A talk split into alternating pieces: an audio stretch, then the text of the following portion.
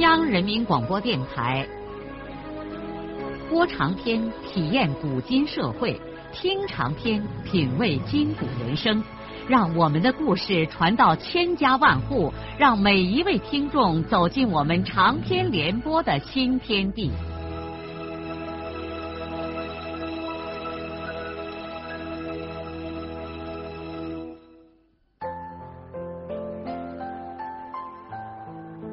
听众朋友，请继续欣赏荣获茅盾文学奖的、由中国文联出版社出版的路遥的长篇小说《平凡的世界》，由李野墨演播。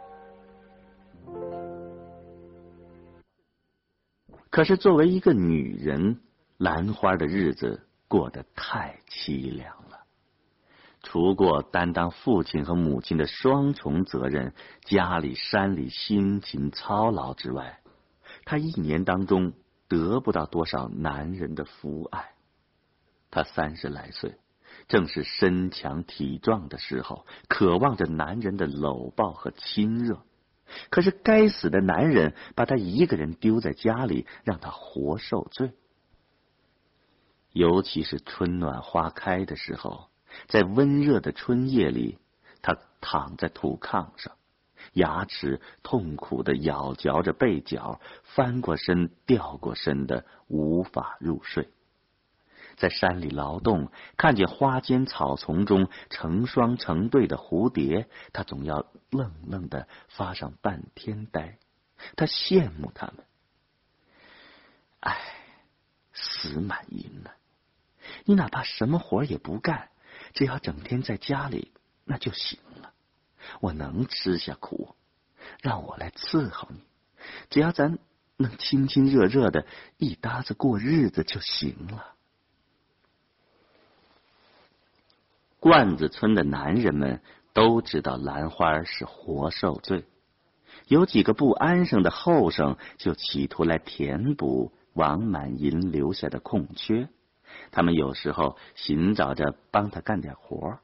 或者瞅机会到兰花家来串门，没话寻话的和他胡扯。在山里劳动的时候，兰花常常能够听见不远处沟里边传来那酸溜溜的挑逗人的信天游。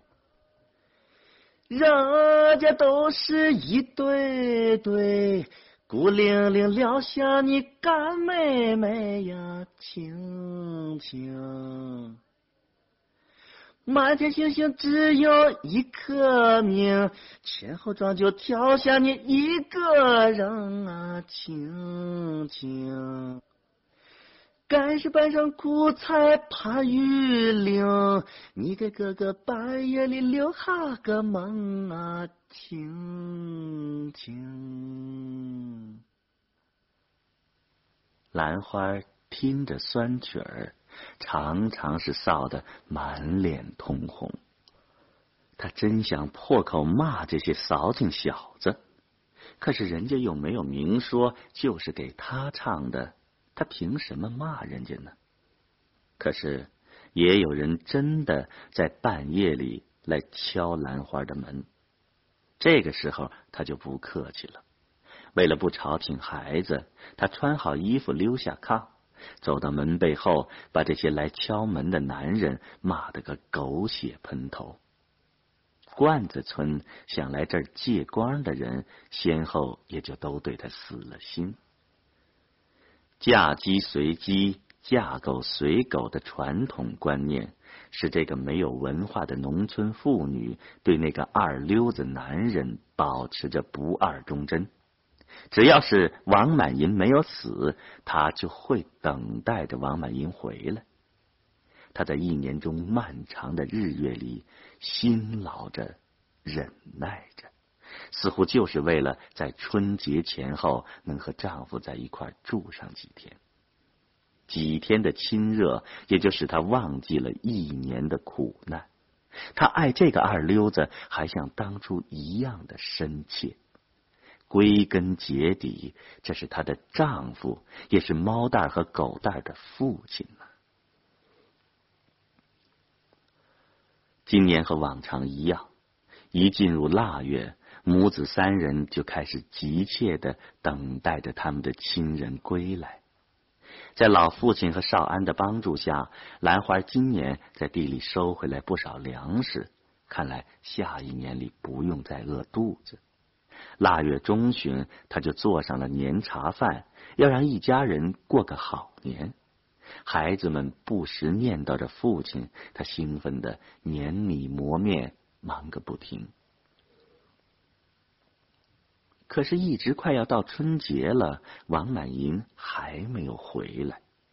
两个孩子天天到村中的公路边上等待从黄原那儿开过来的长途汽车。每当有车从路边停下，猫蛋和狗蛋就发疯似的跑过去，看是不是父亲回来了。结果一次次都失望的看着汽车向米家镇那儿开走。车上下来的都是别人家的父亲。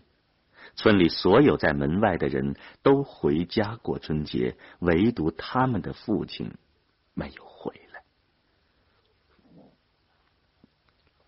大年三十那天，兰花默默的做好了四个人的年饭，然后怀着最后的一线希望，手拉着两个可怜的孩子从家里出来，立在公路边上，等待从黄原开过来的班车。村里已经响起了一片爆竹声，到处都飘散着年茶饭的香味儿。所有的孩子们都穿上了新衣服，嗷嗷喊叫着，沉浸在节日的欢乐中。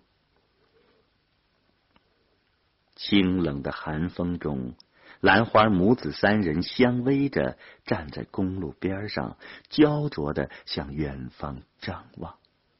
黄原的班车终于开过来了。但车没有在罐子村停，刮风一样的向米家镇的方向开了过去。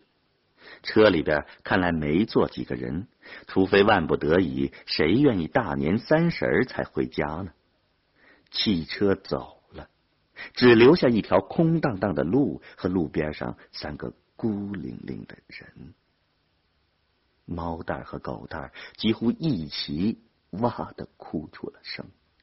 兰花尽管被生活操磨的有点麻木，但此刻也忍不住伤心，泪水在那张饱经忧患的脸上直淌。他只好哄儿女说：“甭哭了，咱们到你外爷家去过年。”兰花拉着两个孩子回到家里。把做好的年茶饭用笼布一包，然后锁住门，母子三人就去了双水村。兰花和孩子们怎么能够想到，大年三十那天，王满银还踟蹰在省城火车站的候车室里？他身上的钱只够吃上几碗面条，甭说回家，连到黄原的一张汽车票都买不起。这位生意人通常做不起大买卖，因为没有本钱。他一般只倒贩一点猪毛、猪鬃，或者是几张羊皮，赚上两个钱，自己混个嘴油肚圆，也就心满意足了。在很多情况下，他就像一个流浪汉，往返流落在省城和黄原之间的交通线上。这条线上的大小城镇都不止一次的留下了这个二溜子的足迹。他也认识不少类似他这样的狐朋狗友，有的时候嘴巴免不了要吊起来，就在这些同类中混着吃喝点什么。当然了，他也得随时准备着款待嘴巴吊起来的朋友。他从来没有想到过要改变他的这种生活方式。流荡的品质似乎都掺进了他的血液。有的时候，他想起自己还有老婆孩子，心里头忍不住要毛乱一阵。可是二两略等烧酒下肚，一切又都会忘得干干净净，继续无忧无虑的往返于省城和黄原的大小城镇，做他的无本生意。入冬以后，这生意就更难做了。政策一活，大量的农民利用农闲时节，纷纷的做起了各种小买卖，使得像王满银这样的专业生意人陷入困境之中。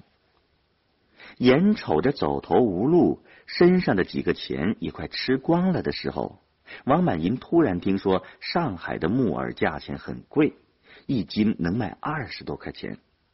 这个信息使王满银萌发了到上海贩卖一回木耳的念头。本地的木耳收价每斤在十块多钱，可以净赚十多块钱呢，这是好生意啊！可是想想他自己身上只剩了四五十块钱，也只能买上几斤木耳，跑一回上海实在是划不来，他只好望海而兴叹。但是天无绝人之路。这一天，他在黄原和省城之间的同城火车站碰见他丈人村里的金富。他和金富在这一线的各种车站常常不期而遇。王满银明白金富是干什么行当的，知道金富身上有钱，他于是就低声下气的。开口向这个小偷借贩木耳的钱，金富很有气派的问：“得多少啊？”“ 有个五百来块就行了。”“那太多了，我这儿也就只有一百多块钱。”“那也行啊。”这位小偷慷慨解囊，给王满银借了一百块钱。金富有金富的想法。他知道王满银的七弟孙少安是双水村的一条好汉，和金富他爸他二爸的关系也很不错，和一个相邻总比惹一个强。再说，就是二流子王满银还不起账，他金富将来也有一个讨债的去处。据说少安的家现在发达起来了，王满银。拿了金富的一百块钱，很快的托一位生意人朋友买好了木耳，就立刻坐车去了上海。他是第一次到这么远的地方做生意，除过不心切，情绪反倒很张狂，似乎想象中的钱已经捏在手里了。可是到了上海之后，他一下子就傻眼了。这儿的木耳价钱并没有信息里传播的那么高，每斤在自由市场上也只能卖上十四五块钱。他又没拿自产证，一下火车木耳就被没收了。公家每斤只给开了十三块钱，妈的，这可恶下了！王满银碰了一鼻子的灰，只好仓皇的逃出了这个冷酷的城市。他从上海返回省城的时候，像神差鬼使似的，碰巧又在火车站遇见了金富。他只好给小偷还上了这一百块钱的账债，身上的钱也就所剩无几了，连原来带的几十块钱也大部分贴进了这趟倒霉的生意里边。金富当时念老乡的可怜，引着王满银在街上吃了一顿饭。然后又把他带到自己住的一个私人开的旅馆里头，两手空空的王满银跟着这位小偷走进了一间阴暗的小屋子。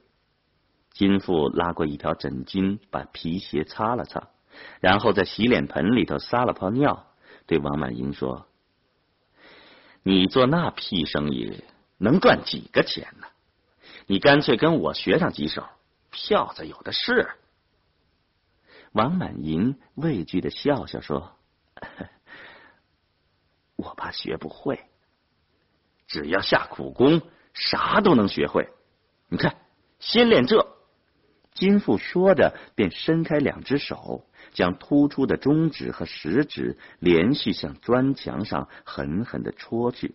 他一边示范，一边对王满银说：“每天早上起来，在吃饭和撒尿之前。”练五百下，一直练到你伸出手的时候，中指和食指都一边齐，这样加钱就不会拖泥带水了。另外，你再弄上一口袋豆子，每天两只手来来回回的在豆子里边插进插出，弄个几百下。这些可都是基本功，最后才练最难的。往开水里头放上一个薄肥皂片，两个手指头下去练着，把这肥皂片夹出来。因为水烫，你那速度自然就快了。肥皂片在水里头又光又滑，你要是能夹出来，那就说明你的功夫到家了。王满银坐在床边上，听得个目瞪口呆。他可绝对吃不下这份苦，也没这个心胆。他摇摇头说：“ 我怕没本事吃这碗饭了。”金富一看王满银对此道不感兴趣，他也就对王满银不感兴趣了，说：“我下午就走啊，马上可得结房费了。”这等于是下了逐客令。王满银只好离开这个贼窝子，重新来到省城的大街上。眼看就要过春节了，王满银这会儿心里头倒怪不是滋味的。往年他总要在年前的十来天赶回家里，而且身上也总还有一点钱，可以给两个孩子买一点礼物。孩子是自己的亲骨血。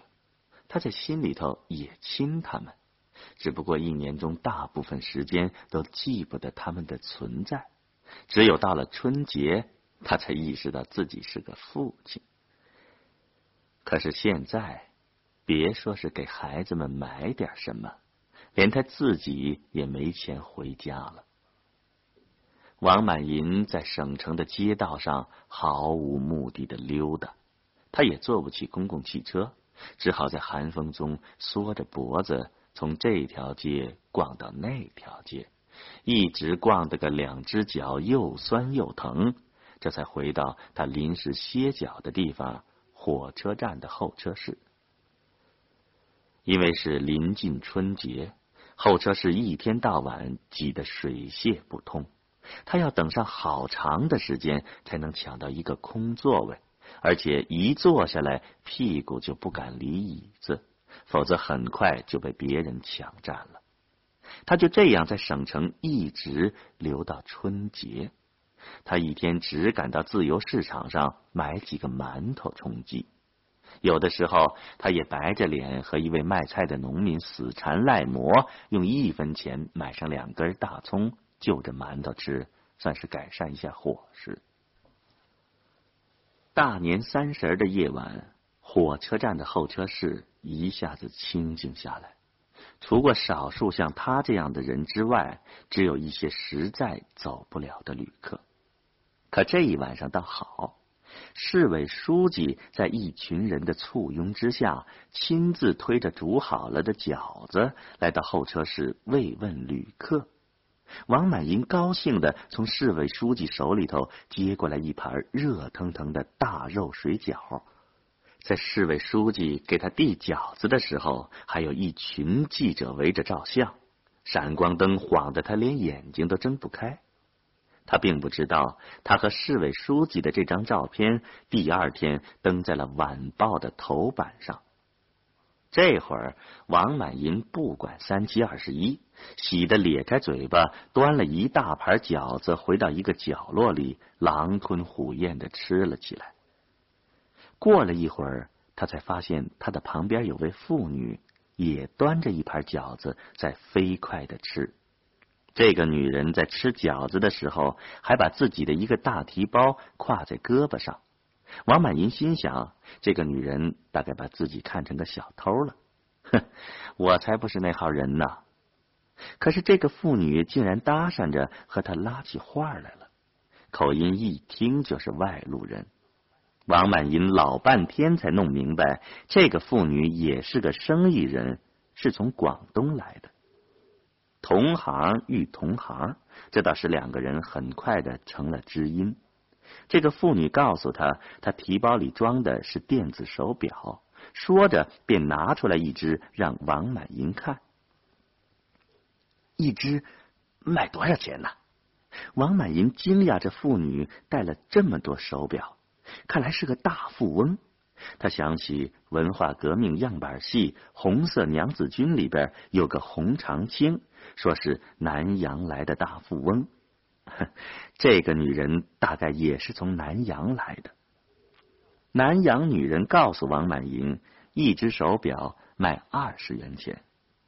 啊，才二十块钱！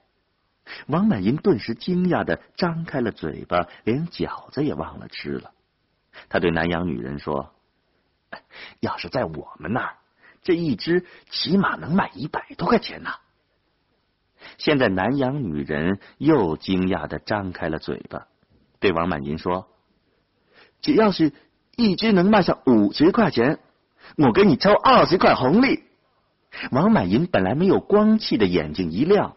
把盘子推到一边，说：“可惜我身上没钱，要不我一下子都买了。哎，我的钱，呃，让小偷偷了，现在连路费都没有。你要是愿意，干脆跟我一块到黄原去，那肯定能卖大价钱。喂，一只可以卖五十块钱吗？那女人的两只眼睛也闪闪发光了。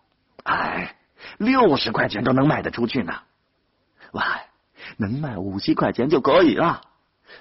为什么？这个表是香港走私来的，是玩具表，里面的心都是塑料的啦。那个女人冲王满银诡诈的笑了笑。王满银又瞪住了眼，他问：“那最多能走多长时间呢？”最长也大概就是半年吧。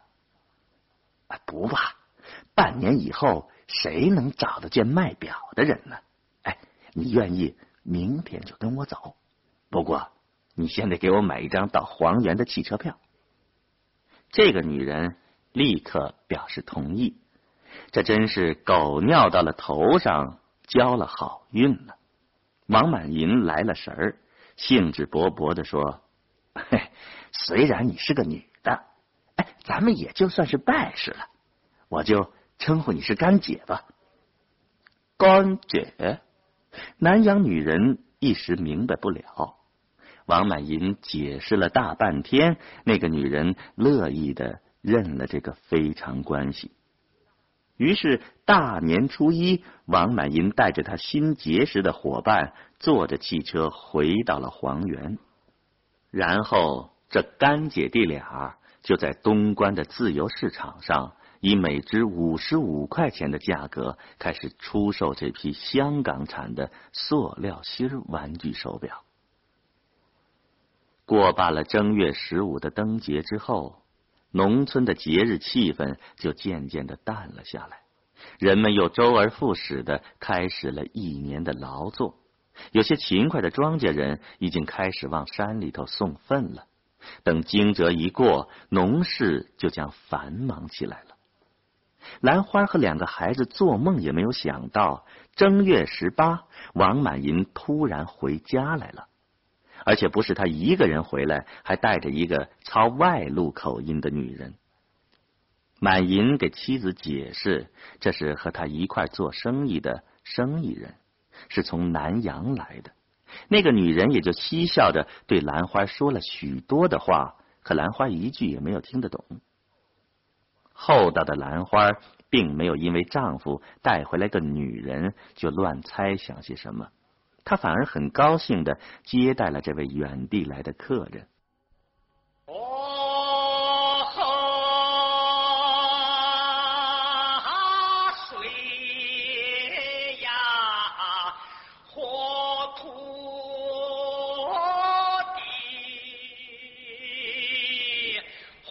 路遥的长篇小说《平凡的世界》今天就播送到这里。